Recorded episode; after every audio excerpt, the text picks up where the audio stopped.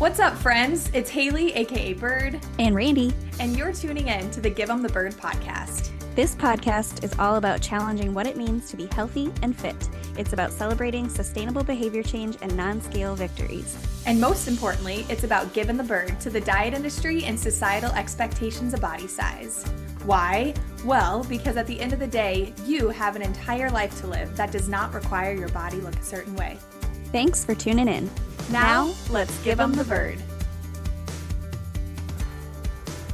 Hello, everyone, and welcome back to another episode of GTB. We've got a solo episode today. So, Randy and I, Haley, that's me, um, we're going to be talking about some of our like top diet culture or like fitness culture or just like even just like health and wellnessy culture pet peeves. um, and this is one of those things I know Randy and I were just talking before we hit record. Like, this was like hard to think of, but I feel like whenever I see it, like if ever I'm scrolling and I see it, I'm like, oh my God, this is so annoying. like in the moment, it annoys me, but um, it's hard to think of them after the fact, which I guess is maybe good. That means we're not like ruminating on our hatred for diet culture, which is very true. That's positive. Yeah. Um, so I I'll kick us off with my first one because I feel like this is definitely one that um, you and I can agree on. Non qualified professionals giving nutrition advice. Um, mm, yes. Mm, girl. Yeah. and this one is, I think this one is like hard. Again, I like always, you know, preface it with like some self compassion and um, kindness that by no way shape or form is this to to bash on anyone at all but i think it this one can be difficult because there are so many like certifications out there related to nutrition.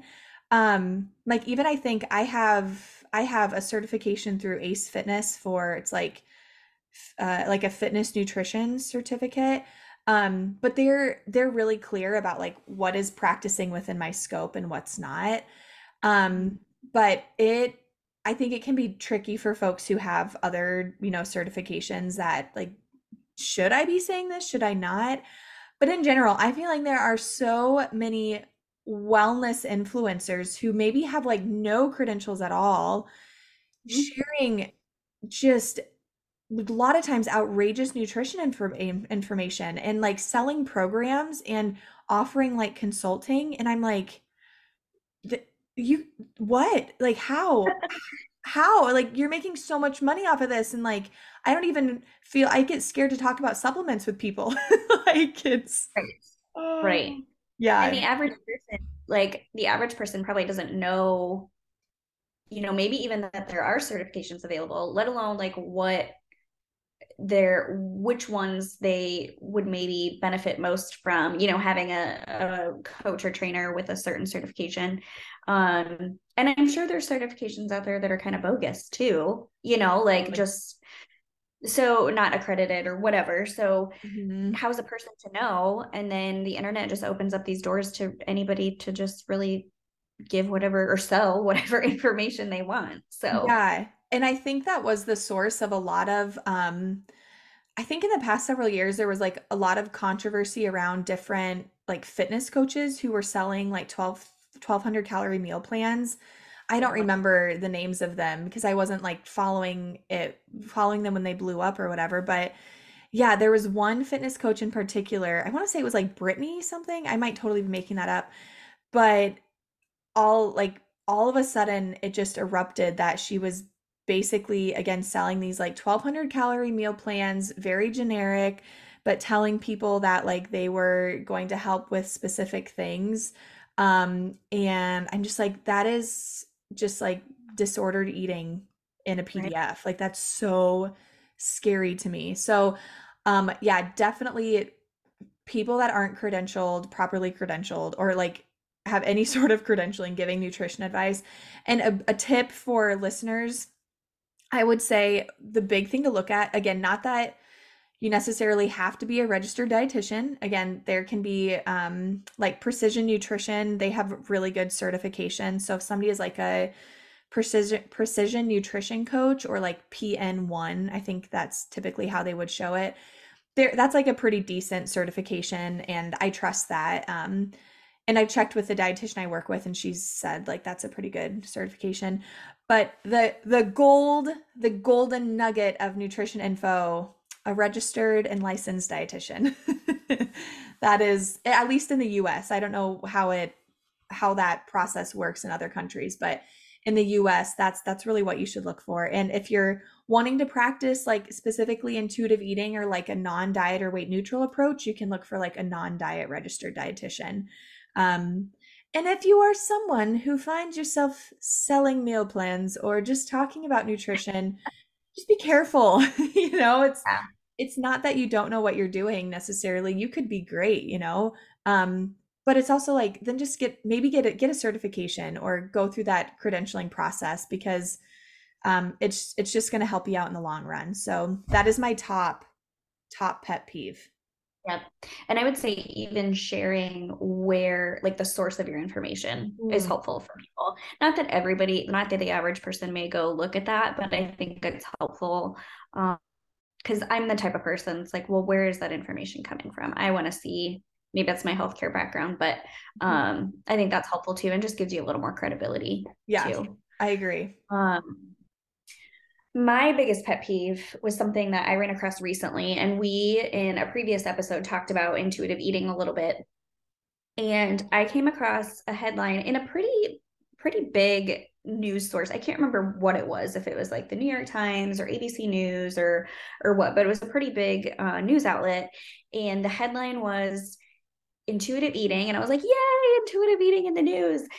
And then it went on to say may help people lose weight. Like, oh. oh yes it's just like totally going against the purpose of intuitive eating. So taking things like that and just twisting them and putting them right back into diet culture like that just makes me so mad because for a lot of people that's how they're gonna be exposed to intuitive eating for the first time is when it comes into you know a major news outlet like that and they maybe have not heard of it before. And then their first exposure is something just totally opposite of what the point is in the first place. Yeah. I completely agree. It's funny. I didn't have this on my list, but I I mean, I had like a misconceptions about intuitive eating, but I didn't even think about the promotion of intuitive eating for weight loss. But you are right. That might be that might like top it all. Um yeah. and I think that like when we look at marketing in general, people who have been selling weight loss and fat loss and all of these things, intuitive eating is now trendy, right? Like it's it's gaining popularity and with it comes the shape shifting and like the co-opting of it to fit the needs of people who are, are wanting to use it to, to make more money right? And it's like smart marketing on your part but that's really inaccurate. And i remember like the first so when it comes to um like getting certified as an intuitive eating counselor, they are one of the first things you learn is like disconnect the two. Intuitive eating and weight loss like should never be used together. Um and I think they also might have like we have to sign an agreement that says we will not off like talk about offering weight loss with intuitive eating. I'm pretty sure I might have I might be exaggerating that, but I remember feeling that way like okay, no sort of into no like weight loss talk. And it makes sense, right? It's like how intuitive eating is to help you reconnect with your body and prevent or work through like disordered eating and everything and it's like weight loss cannot be in the same sentence as that. unless it's like ditch the idea of weight loss and practice intuitive eating. like it ain't gonna work. Yeah. Mm-hmm. That is a big one. That is a big one. Some other misconceptions that I was just like common misconceptions about intuitive eating. Um, not as common as a weight loss one, but that it's just like the hunger fullness diet. Like it's just yeah. about eating when you're hungry and stopping when you're full.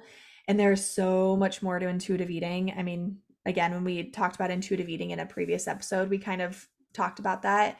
Um or uh what was an, another one?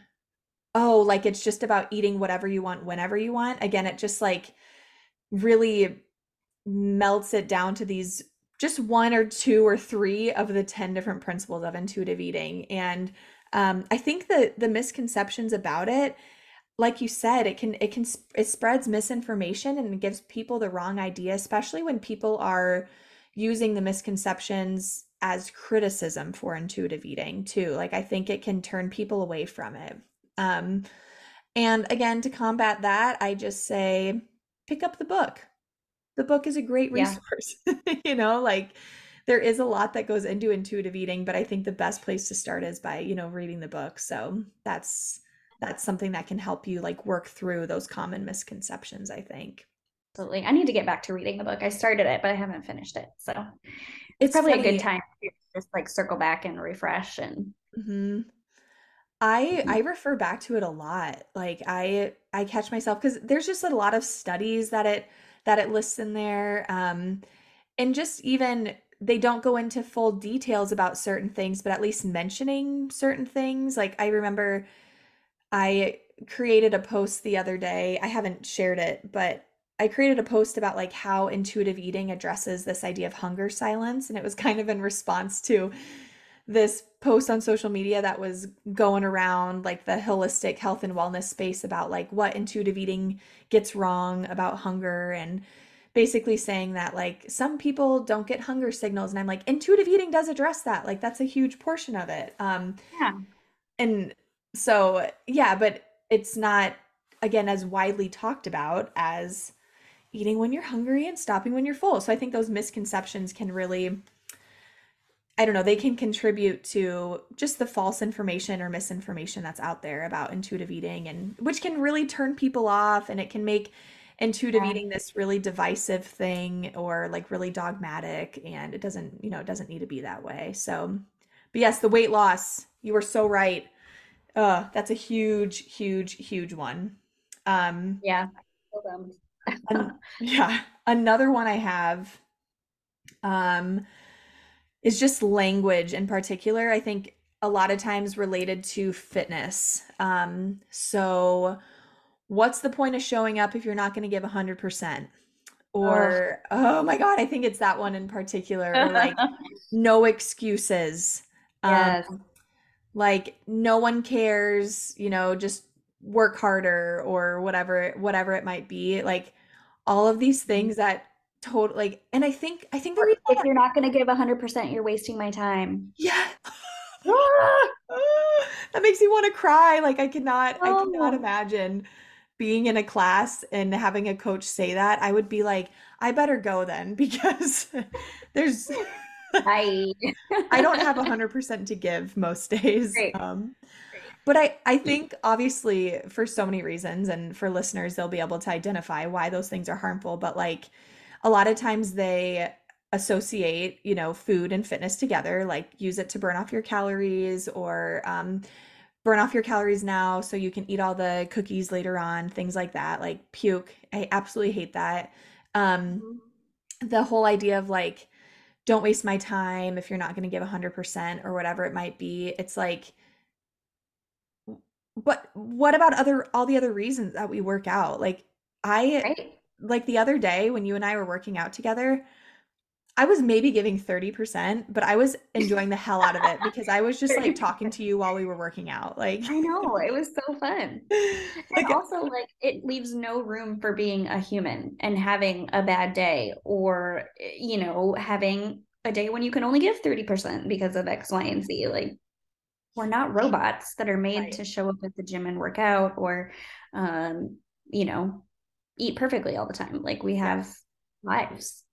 Yeah, and it almost like exactly what you said. It totally just dismisses the human experience. Like, and I think another reason why it why it bothers me so much is because I what I go to work like the reason why I love fitness so much has nothing to do with any of that. Like has nothing to do with physique or aesthetics or calorie burning. Like it's a huge it's mental it's it helps my mental health so much, right? Um and I think about just connection in general, like oh my gosh, when if there's ever a trainer who is saying like, you know, don't waste my time here, it's like you are literally ruining the huge community building aspect of fitness and movement. Like, oh, and just feeling good. Like it totally Yeah. Totally takes away those those feel good things. So, yeah, I think just almost like language in general around fitness and food obviously is like really big. Um, but yeah, that's that's another big diet culture or like fitnessy thing that that drives me bonkers, a big pet peeve of mine. Yep. I also really dislike um, anything, any claims that something can happen in a short amount of time. Yeah, it never happens in a short amount of time. It's usually up and down and sideways and backwards. And then, you know, before you get to whatever your destination is, whether that's, you know, weight loss for you or muscle building or whatever, but like nothing happens in two weeks. Like you don't have two week abs or two week biceps. Like, yes. Sorry. that is a good one. And that's like such an such a um a good thing to like to think about to discern if this is like diet culture or not. Like are they making like these really even like drastic claims, I feel like. Like yeah, short amount of time to get these results or even like eat this one thing and your life will be changed or like seed oils are ruining your hair growth like all like, you know like that makes me think of all of those Instagram reels of like people in the grocery store they like pick out you know cereal from from the shelf and they're like this has maltodextrose blah blah blah blah. And that is like that is ruining your hormones. And it's like well shit you know that's you also have that in carrots. So does that mean i shouldn't eat you know like or whatever. I have no idea. Right. yeah. So any like drastic claims that is a big yes. big red flag for diet it always reminds me of like going through elementary school when you're learning how to like take tests and they say you know when it comes to like a multiple choice or true false or whatever like you want to avoid the answers like the the wrong answers are usually the ones that say never or always you know and so like when you're looking at claims on things like that like if it's 100% or always or never it's probably too good to be true and probably not accurate. Ooh, you know? I love that. I never thought about that before. Hmm. Maybe they didn't tell me that, and that explains why I didn't do the best in school. Like I was like, always. That sounds like hundred percent to me. We're gonna go with that. Absolutely.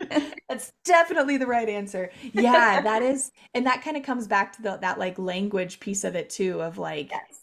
how are we trying to sell something? Because any sort of drastic claims and i think it's it's so funny when um you know like qualified professionals i love it when they do like a ask me anything you know if they're like a dietitian or whatever it is or you know like a really qualified strength and conditioning coach or whatever and um, they'll get asked the question of like um, maybe i have this pain in this place what could it be? Or um, i even if i want to lose 10 pounds what would you suggest? Like all of these things and i love mm-hmm. the response of it depends like i think it depends yeah. is if if you hear someone like a, a professional um, in health and fitness on social media using the words it depends um unless they're I literally have a box of diapers over here. So I literally was like, depends diaper. Like that made me think of it. they're not depends, they're they're baby diapers. But anywho, like I think any professional that says the words like it depends or I can't give you a 100% answer for that. I'm just like, oh, you melt my heart. Like trust that person, which feels but people like, hate that. People yes. want, but that is who they who they should probably yeah. trust and go with. yeah, like it feels it feels counterintuitive. Like this person doesn't know for sure. Like I should go with a person that says, you know, I 100% need to be doing this in the gym to get these results. It's like no, it right. sounds it's very counterintuitive, but that's not that's not the person you want to follow. I remember Danielle when we were talking to her about diabetes and stuff. She gave us that exact like, I know I'm not giving you a concrete answer, but it truly depends. And we're like, yay like we love that. And, th- yeah. and that comes back to like this gray area, which we always talk about. Like it depends. Like people, I know for some people um, with intuitive eating, people ask me like, how long should I expect it to take before I heal my relationship with food? I'm like, oh god, oh honey, it depends. or like, how long will it take me to work through my rules around exercise? Ooh, it really depends. You know, like there's just like you said before, we are not robots. There's no cookie cutter that, that those approaches just they're not going to work. So another thing you can look out for if it comes to should I really take this person's advice or not is if they are using all or nothing kind of language, the always, the mm-hmm. nevers, the you have to do I always go to like my bro voice, like you gotta do this. I love your bro voice. to get your shredded abs, you gotta do this. like all of those things. Yeah. What other pet peeves are you Mm. are coming up that you can think of? That one was a, that was a good one. There are so many, but yeah, when you have to like think about it on the spot, I'm like, oh gosh. I was thinking of um and again there's like nothing inherently wrong with this at all and I think it has a time and a place but people who are constantly like a healthy swap for this food and that food I'm just oh, kind of like can I just eat the Oreo? Like, Right. can I, you know, can we just have the Oreo? Again, nothing inherently wrong. And I think that that's kind of part of once we get to that like gentle nutrition principle of intuitive eating, the final principle, it's like there might be foods that it's like I don't taste a difference. And if I can have like, you know, a few more nutrients, why the heck not? And it's convenient to eat this healthy swap food. But when it's, I mean, there's literally just pages associated with like eat this, not Yeah. that, or like healthy swaps. It's like, I just had to pull up um an Instagram profile that I thought of while you were saying that. And you I think you follow her too, No Food Rules. oh yeah, Yeah, yeah, yeah. Because she always does like reels on that where she's like she's always the character all the characters, but she she's you know eating Oreos or something, and her you know diet culture friend is like, you should try you know black bean Oreos. yeah, and she's like, maybe I could just like eat the Oreo. yeah. Like, yeah, that's that's it. That might be a good food, but it's definitely it's not an newsflash. It's not an Oreo. Yeah, that's not an Oreo. Yeah, yeah, I know. I I love her page. She like she cracks me up and she's so she's so dramatic. The ones where she like will have chocolate all over her face after like signifying a binge and it's just like I don't know. She goes all in, all in Yeah. for sure. I love that. Oh, yeah. Um actually one thing that's coming up for me is this like um obsession with chemicals. Like in in toxins. Yes. Toxins. Those those damn toxins, I just breathe them in all day, but how do I get them out of my coffee? Or like, like Right. yeah. Right. And I follow um so Christy Harrison, uh she is a registered dietitian. She's has like one of the leading anti-diet podcast Food Psych. I have I get her um her newsletters and I don't always read them, but sometimes just like seeing the headings, you know, I'll I'll either tune into it or not. And one that she recently had was what did she call it? Um I think it's kind of like health anxiety and and that's absolutely a thing, but just this idea that we can rid all of the toxins from our life and Yeah.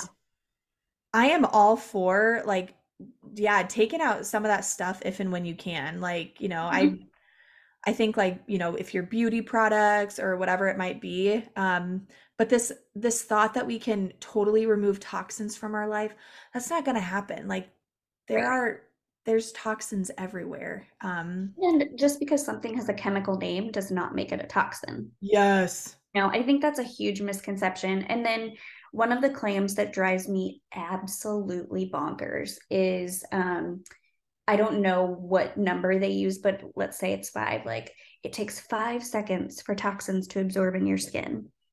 As a pharmacist, I can tell you that there are a bajillion factors that affect if and how long it takes something to absorb into your skin. You know, like it's Mhm. just I mean, I'm all for people trying to live a healthier lifestyle, whatever that means for them, but it's just the misinformation and again, the language that draws people in and makes them think it makes them scared. And so making people scared makes them want to do change something or do something. And you know, it's just not always true. Yeah, that's like those scare tactics. And I think scare tactics are are huge in diet culture too. Um, and again, they're used in like literally every, I'm sure people like with even in intuitive eating, I think we kind of scare people into following intuitive eating sometimes by saying like, you know, you're going to gain more weight if you diet. thing, you know, that could be considered a scare tactic. But yeah, I think those scare tactics are huge in diet culture and especially when it comes to like the chemical I don't even there's there's a word for it, but mm-hmm. it's like this like obsession with chemicals and oh. I think about like the um, like the different dyes that are in things and stuff like that, Yep. but I I really liked what you mentioned about just oh yeah, like the whole idea of if you can't pronounce it on the ingredient label, you shouldn't eat it. Right. But it's like everything has like a I don't know what it is. I think about like, you know, dogs aren't actually dog like they have like a, a proper term, you know what I mean? Like Like genus and and whatever. Yeah. yeah, like a species something or other. Yeah.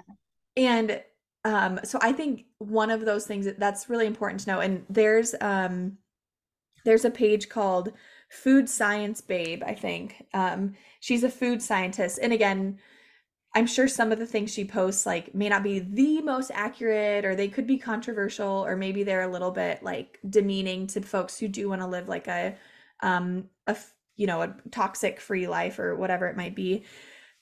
But she points out a lot of times on her page that like this name that they used on this label is actually just walnuts but they don't say walnuts. It's like you know like saffrous diaphragmatic like Right.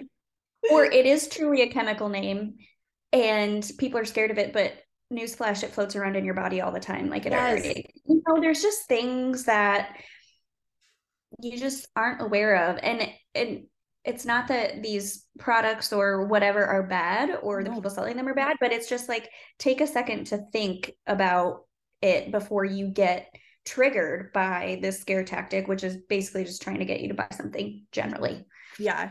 Yeah, it's almost like is the fear of this impacting my life? And because I agree, like make those decisions about like I know Tyler and I try to do things that are a little bit more like sustainable and um, you know, like again, for me, it's some of the products that I use, like for my perfect um hair, um, I have like a very non-chemically, you know, there's obviously tons of, you know, like you get you absolutely do your thing, right?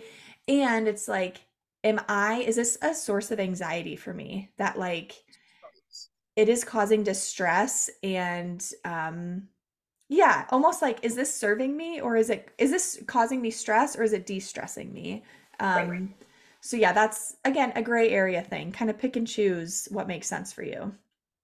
Right. Right. Mhm. And yeah, for some people, like going totally toxin free, whatever that is, is easy for them and it's not stressful.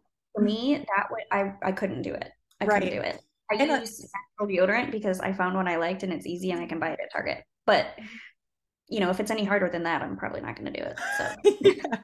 Okay, I tried natural deodorant and I I couldn't get through that like initial sticky period. is, I yeah, couldn't. I I think I I probably need to try it again.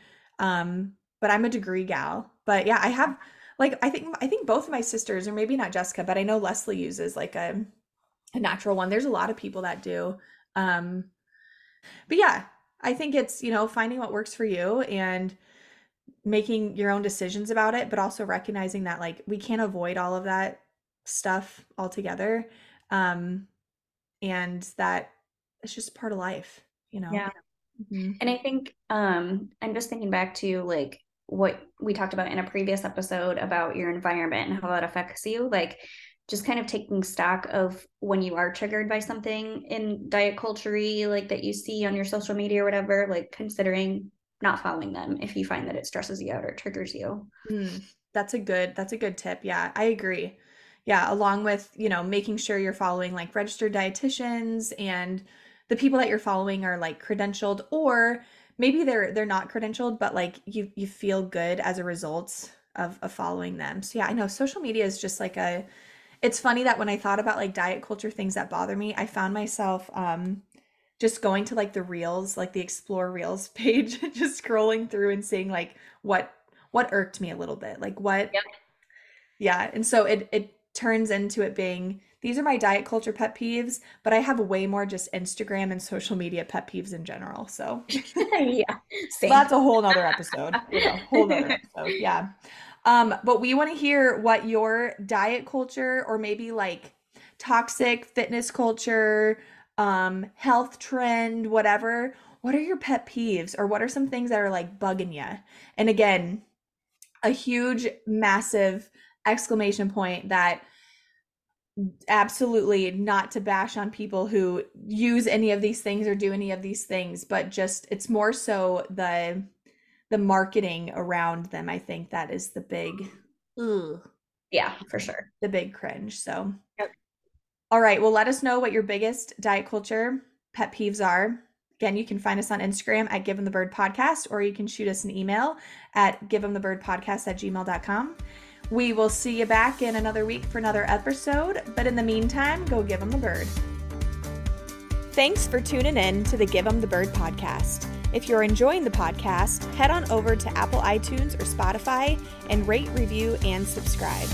Be sure to follow us on Instagram at Give 'em the Bird podcast to stay up to date with all things GTB. We'll see you back here next week for another episode, but in the meantime, go give 'em the bird.